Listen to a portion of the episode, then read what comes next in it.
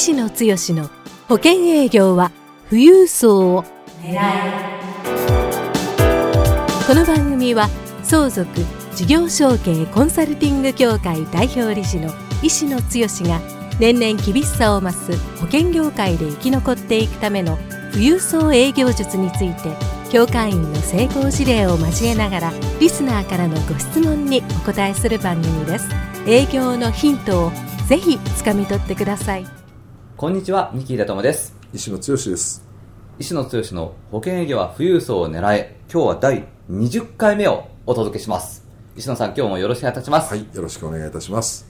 えー、ポッドキャストも20回目まで来ましたけれども、はい、はい、あのー、今日も早速ですね、はい、ご質問に入っていきたいと思いますので、どうぞよろしくお願いいたします。はい、よろしくお願いいたします。あのー、ニックネーム、これをご本名のようですね、小西さん。小西さん。はい、という方からいただいてます。はい。はい、えー、ご質問が、相続という言葉を政保営業が使いすぎていると思うので、はい、逆にあまり発信できていません。ああ。やはり発信しないとダメですねという ご質問です、はい、はい、どうなんでしょうこう相続っていう言葉、はい、政府営業の方は使いすぎてるっていう感じは、はい、えー、っとこの小西さんが言ってられるのは、うん、多分いろんなところで、えーいろんなお話をすると、うん、保険セールスの人がやっぱり入り口相続問題ですよねっていう話をどんどんどんどんしていってる。それだけ、まあ、社会的に非常に大きなテーマだということを、うんね、あのまあ、認知されてるから、はい。はい、関心もすごく高まってますからね。ですよね、はい、で、まあ、相続というマーケットでいくと、うん、例えば保険セールス。でうまくキャッシュポイントが見つかっていって、いい提案ができると、まあ、あの一般のご家庭の保険も大事なんですけどもねえー、単価がやっぱり変わってくるっていうところがあるとい。うところで、多分これはあのまあ、一社専属というかですね、うん、小西さんも僕が知ってる小西さんであればあの一社専属の方かもわからないんですけども、うん、えーそれ以外にもね、うん、えー、いろんなあ保険会社が今は相続だからということで、多分いろんなところで、えー、会社の研修とかで、うん、えー、にわか相続勉強会みたいなことをやってたりしてアプローチでは相続和法を使いなさいっていうような、そんな話をしてて、えー、猫も借子もっていう話をするといかんですけども。保険会社が相続を切り口にして保険を販売するっていう方向に行って、こう勉強会がどんどん進んでいってるっていう感じじゃないかなと。でそういうところは、まあ、今はもう相続だからっていうことで学んだ人、もしくは会社から教えられた、このノウハウを持って入り口のところで、いきなりもう相続どうですかっていうか、相続は保険いいですよっていうようなね、もうあの相続と保険営業もしくは最近は銀行さんとか証券会社も相続という切り口と生命保険が彼らも売れますので、はい、そういうところで、えーまあ、保険営業的な感じでですね。相続マーケットに入ってきているのは事実だと思います、そうすると、はい、まあ、猫も借子もじゃないですけど、そういうような形で、うん、えー実際しっかりコンサルティングをして、えー、相続のことを、まあ、話をしようと思ってる、うん、多分小西さんはそういうレベルの方だと思うんですけどもね、うん。はい、そういう方がかえってですね、うん、なんか安っぽい、えー、保険セールスのように思われるのが、えー、ちょっと、うん、嫌だというようなところがあって、えー、自分の心にバリアがかかってあんまりそういう表現をしてない、えー、できにくくなってるんですよねっていうことを言ってるんだと思いますけども。でもここは逆に言ったらあの今世の中で起こってることっていうのは、はい、散々銀行さんとか、証券会社とか、うん、我々生保セールスパーソンが、はい、相続という切り口の名のもとに保険を売ろうとする、はい、それでまあ非課税枠とかもポッと売れちゃうっていうことは結構今広がってると思うんですけどね、かといってそういう方から保険の内容を聞いて、十分納得してこの人から入りたいと思ってるかどうかって言ったら、あの多くの場合相続に悩みを抱えている方は、保険に入りたいっていうのが目的ではないんですよね。なるほど、はい、そうですよね、はい。はい、だから相続に本来的な悩みを持ってられる方に対するちゃんとした解決案を導けるようなコンサルティングができるかどうかっていうところがもう完全なまあ、差別化になるし。で、えー、もう相続と保険っていうところで入り口でそういうトークはもうみんな飽き飽きしてるというかある一定の富裕層なんかはもうまたかっていうような感じにもなりますのでね。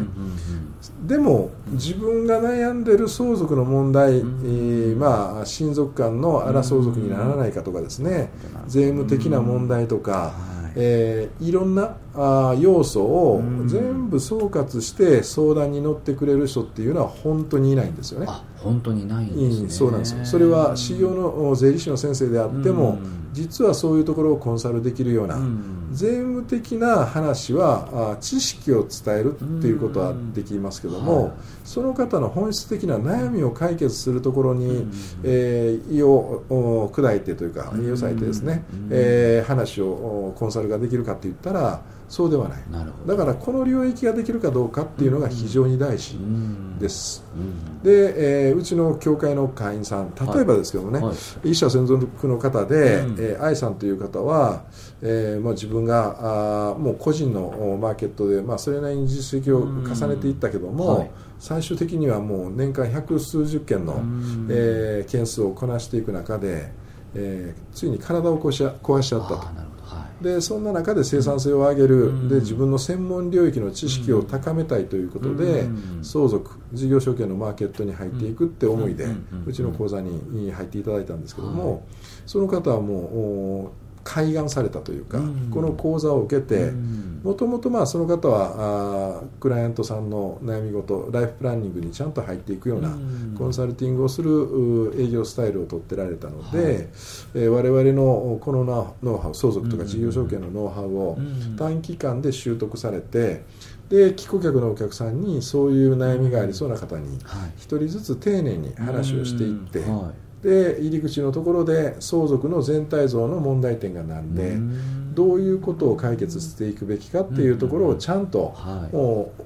しっかりしたポイントを押さえることができる人なんでね、えー、まあ、これはうちの講座受けていただいて、フィールドに出るとそういうような展開になってるっていうことですけども、事業承継もそうですけども、一つのサクセスパターンの中で、ちゃんとお客様が満足して喜んでいただける、えそういう話の展開ができる。えー、ところまで行ってるので、はい、その方は何が起こったかって言ったら、うん、最初個人の案件の保険を百何十件やったのが、うん、もう最近はその案件が年間40件ぐらいに減ったと、うん、でも生産性は1.5倍ぐらいに増えたと、だからまああのー、まあ1件あたりの単価は多分3倍とか4倍ぐらいになってるんじゃないかなと。い。う流れで時間の使い方も家族のための時間も使えるようになった。それが今はあの事業承継の案件もこうかなり法人の案件、相続やると事業承継につながるっていう法人の経営者の方も、えー、いっぱいいますのでそっちにつながってきてるので、えー、去年の実績がなんか40数件で、えー、1.5倍、で今年は3月以降、まだ3か月ぐらいしか経ってないっていうふうなことなんですけども、うん、もうあの去年の半分ぐらいの数字はもういってるっていう形を聞いてますから、また生産性が倍に上がってる、やっぱりあのどんどんどんどんいい展開になるし、な何が起こってるかって言ったら、もう口コミが起こってるんですよね、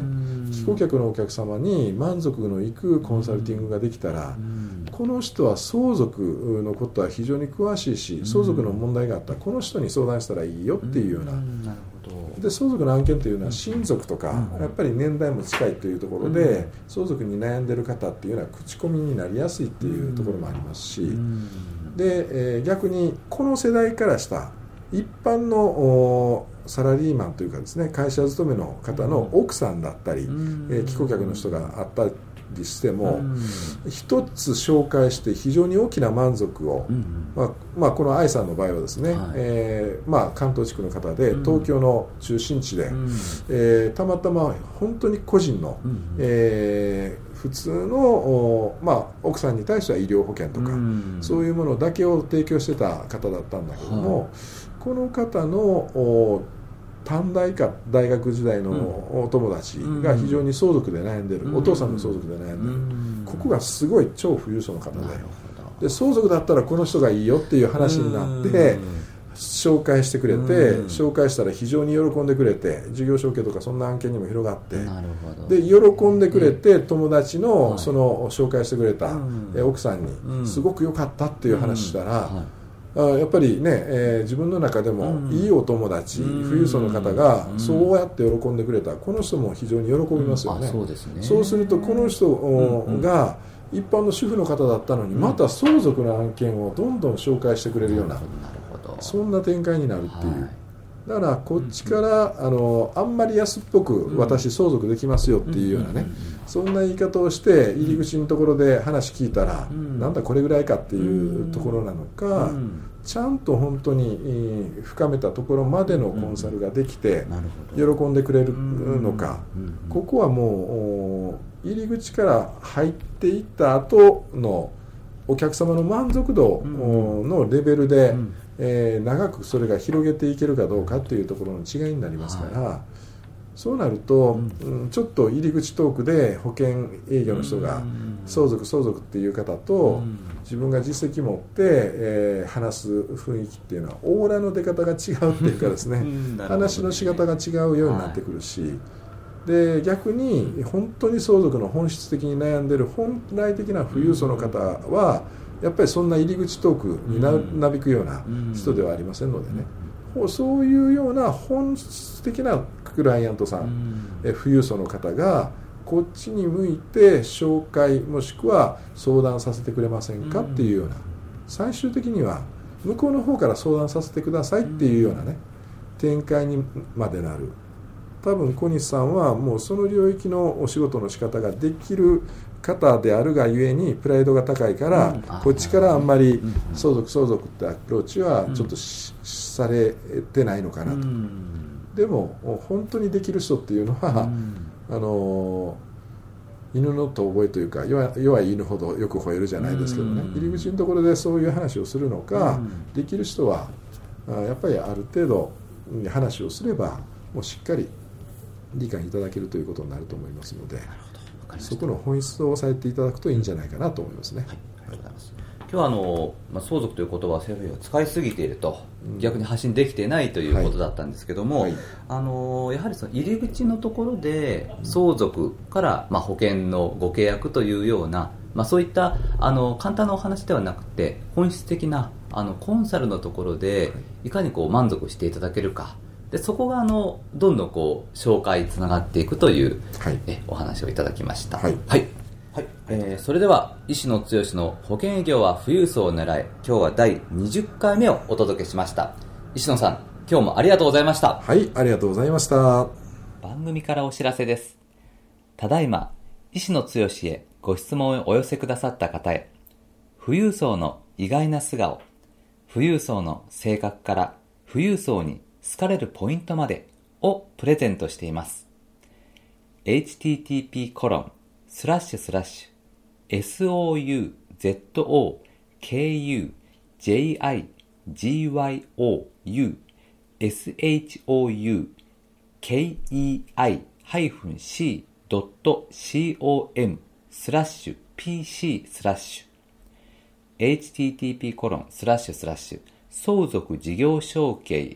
c.com スラッシュ pc スラッシュで受け付けています。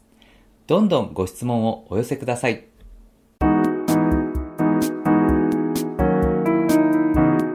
今回の番組はいかがでしたか？